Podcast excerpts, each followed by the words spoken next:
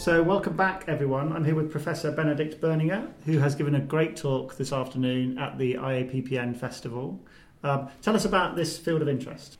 Our research concerns the possibility of doing something which happens during development, namely the generation or formation of new neurons in the adult brain.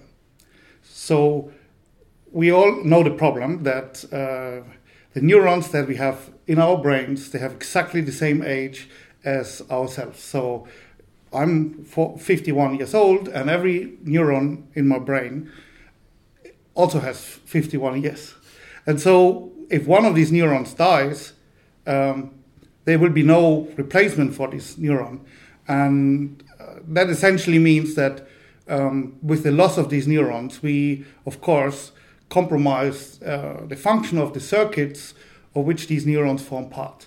Now, the idea that we try to pursue is, well, uh, is that perhaps we can reinstate some of the mechanisms that operate in development that account for the generation of new neurons in the adult brain.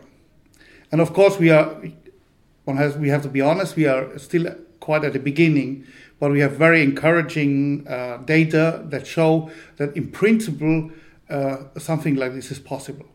Now, how do we start this? So we actually start from really basic knowledge in develop, developmental um, biology, and developmental biology has taught us that essentially all neurons that we have, and I just said that they age with us, um, that these neurons are derived from stem cells, and these stem cells share many features with cell types that you can find later again in the brain, but they are no longer stem cells. And these cells are called glial cells, or um, more specifically, astrocytes. So we have lots of astrocytes in our brain, and these astrocytes have many important functions, but they are not capable any longer to generate neurons. Now, in embryonic development, they have very um, closely related, they are very closely related cells, so called radial glia. We call, can call them also uh, stem cell glia. And these cells, they are actually the ones that give rise to our neurons.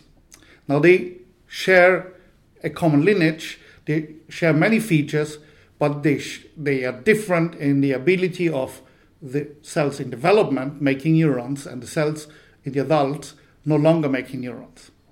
Now, that's a difference that we like to bridge. Can we actually teach uh, the glial cells in the adult brain to make new neurons? And that's where we uh, start with our strategy to use actually the information that the other glial cells have in development to introduce this information, which is genetic material, into the um, the uh, glial cells in the adult brain, and then to see whether we can actually whether these would now start to make neurons. And uh, at this stage, we can do these experiments using model systems like the mouse um, in cell cultures, but for some experiments, we also have to do this in vivo and uh, and test actually whether these glial cells can be brought to uh, make new neurons. And there we have very encouraging results that actually suggest yes, uh, in principle this is possible. So what we do is we uh, uh DNA, so genetic material that encodes for master regulators of cell fate, and we know from many decades of developmental biological studies that there are certain factors that regulate the uh, fate decisions in the developing brain. We take some of these sequences that code for these master regulators and introduce them directly into these glial cells. And what we observe is that um, these cells start to convert into neurons, or at least neuron like cells. So maybe it's good to say neuron like cells because we still have to prove that these neuron like cells actually um, share um, or h- how close these are actually to the endogenous neurons that we find and how close they would be to the neurons that we would like to regenerate, uh, particularly in context of disease. So, in your wildest dreams, you must have these moments. Three o'clock on a Sunday morning, you think, "Oh, this is incredible." Where where would this go over the next ten years? How do you see this research impacting? So, I mean, there's one problem that 10 years is a, is a short time frame, and it's particularly a short, a short time frame because um, human neurons take a long time. So, if we do experiments in a mouse, certain things happen happen within a few days, sometimes within a few weeks. But if you look at the maturation of a human neuron, this takes uh, up to nine months or sometimes more, which means that studying all this process is something which probably will require some years um, to, to really fully assess the, the, potential. But nonetheless, what I'm quite optimistic is that we will be uh, actually finding strategies which allow us really to convert glial cells into neurons with specific identities. I think this should be accomplishable within a time frame of 10 years.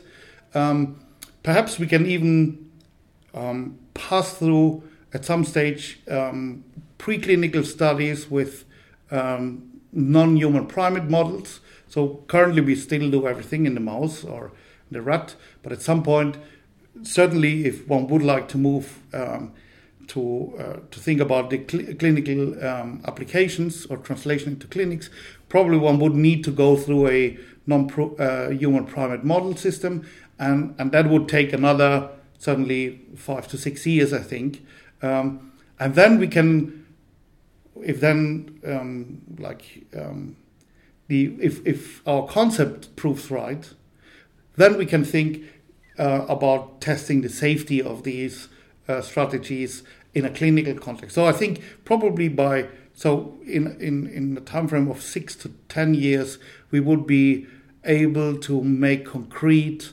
um, plans for going into a clinical trial. So that's at least the hope. Yeah. Um, of course, this means or requires that what we do uh, essentially works, and that there are no much better strategies that, uh, of course, compete with the strategy that we have in mind.